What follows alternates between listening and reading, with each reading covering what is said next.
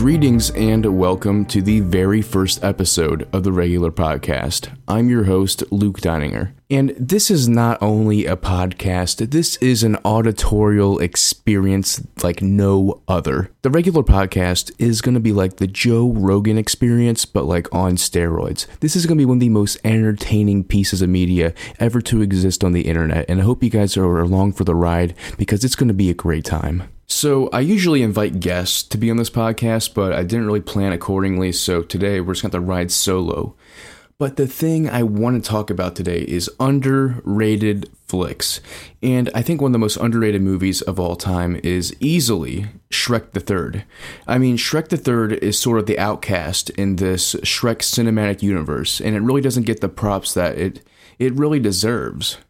And I just want to like get deeper into this and just talk about why Shrek 3 is honestly one of the greatest films of all time. Um, so we were gonna watch Shrek 3, but uh, I thought it was free on Peacock, but it turns out it's not free on any streaming services. I'll have to pay $3.99 to rent the movie, and that is just not happening. So we're probably gonna watch something else. And uh, just give me some time. I'm gonna I'm gonna find something good for us to watch.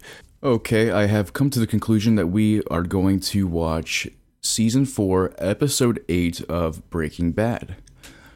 Um, because personally, that's just what I want to watch, and normally this would be what I would be watching. So, um, you know, let's just do some commentary. I will let you know when I am going to play the episode, so we can just sync it up and uh, kind of just enjoy this episode together. I have seen all of Breaking Bad, and I think it's just a cinematic masterpiece but I have not seen this episode in like two plus years. So I think it'd be fun just to go back and have some fun watching my all time favorite show. so, uh, without further ado, let's uh, watch some Breaking Bad. I will uh, let you know. Okay, it is starting right now. Boom. This episode is called Hermanos.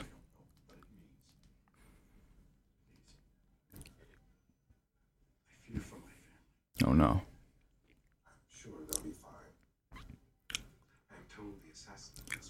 So I think right now it's playing like the recap because I think this stuff already happened not long ago. Because they're at the hospital right now. That's when um, that's when Hank got shot by uh, the Salamanca brothers.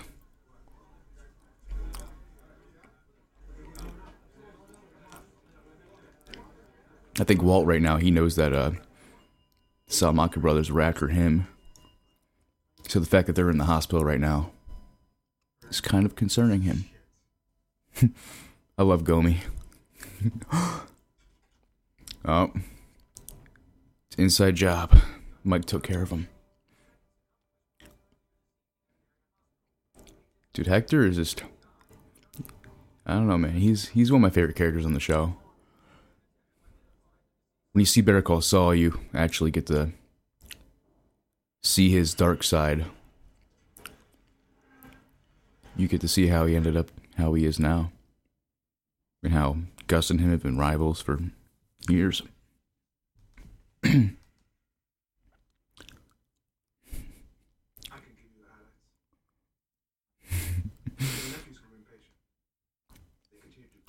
Gus giving him the bad news.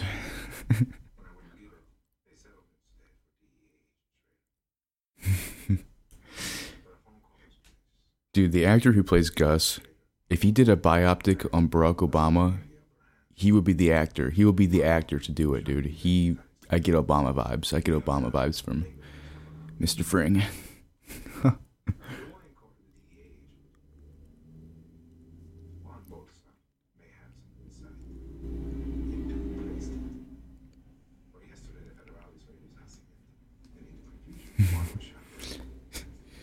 Hector's pissed right now.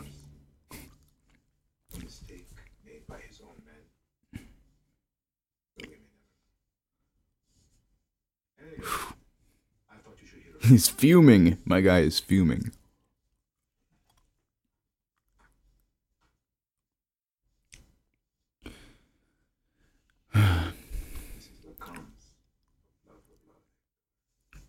blood for blood, Hector.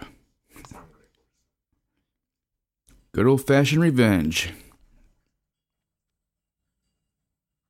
Man. It's pretty dark. Was that? Was that the that thing in the pool? What was that? Like a teddy bear or something? I'm just gonna keep the intro playing. I'm not skipping it. It's only like 10 seconds, anyways. Created by Vince Gilligan. My man's a genius.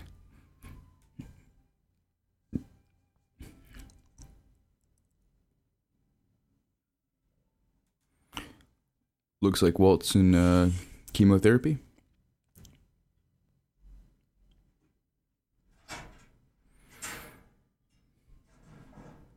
So is this the loud one? Hmm. What? I can never remember. This is the loud machine with the magnets. No, this is the PET CT scan, positron emission tomography. Walt with his science terms. Compare that with the Walt knows his stuff. computed X-ray tomography. Quiet, magnets. Right. Yeah, thanks.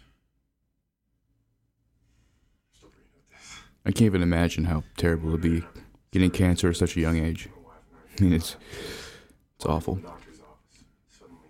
I, I mean, life as I know it will never Walt over here showing no sympathy whatsoever. I'm waiting to hear the progress report on that thing we discussed. So call me. Is he calling Saul? Anyway, so, so for me, that's been the biggest week. Walt's like, enough with this BS. Like they say, no man plans and God laughs. That is such bullshit. Excuse me? Never give up control. Live life on your own terms. Hmm. Yeah, no, I, I get what you're saying. But uh, cancer's cancer. I mean, like, hell with your cancer. huh. I've been living with cancer for the better part of a year. Right from the start, it's a death sentence. That's what they keep telling me. Well, guess what? Every life comes with a death sentence. Hmm. So every few months I come in here for my regular scan, knowing full well that one of these times, hell, maybe even today, I'm gonna hear some bad news. But until then, who's in charge? Me.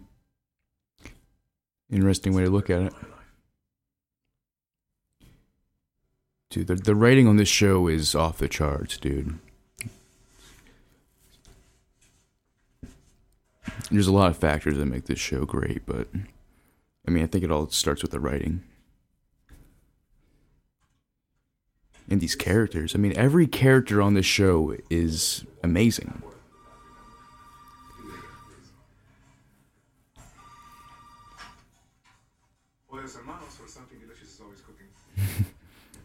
Gus is the most professional, you know, store owner manager. Like, he is literally the last person you would think running a meth empire. There's the picture of Victor. Police sketch.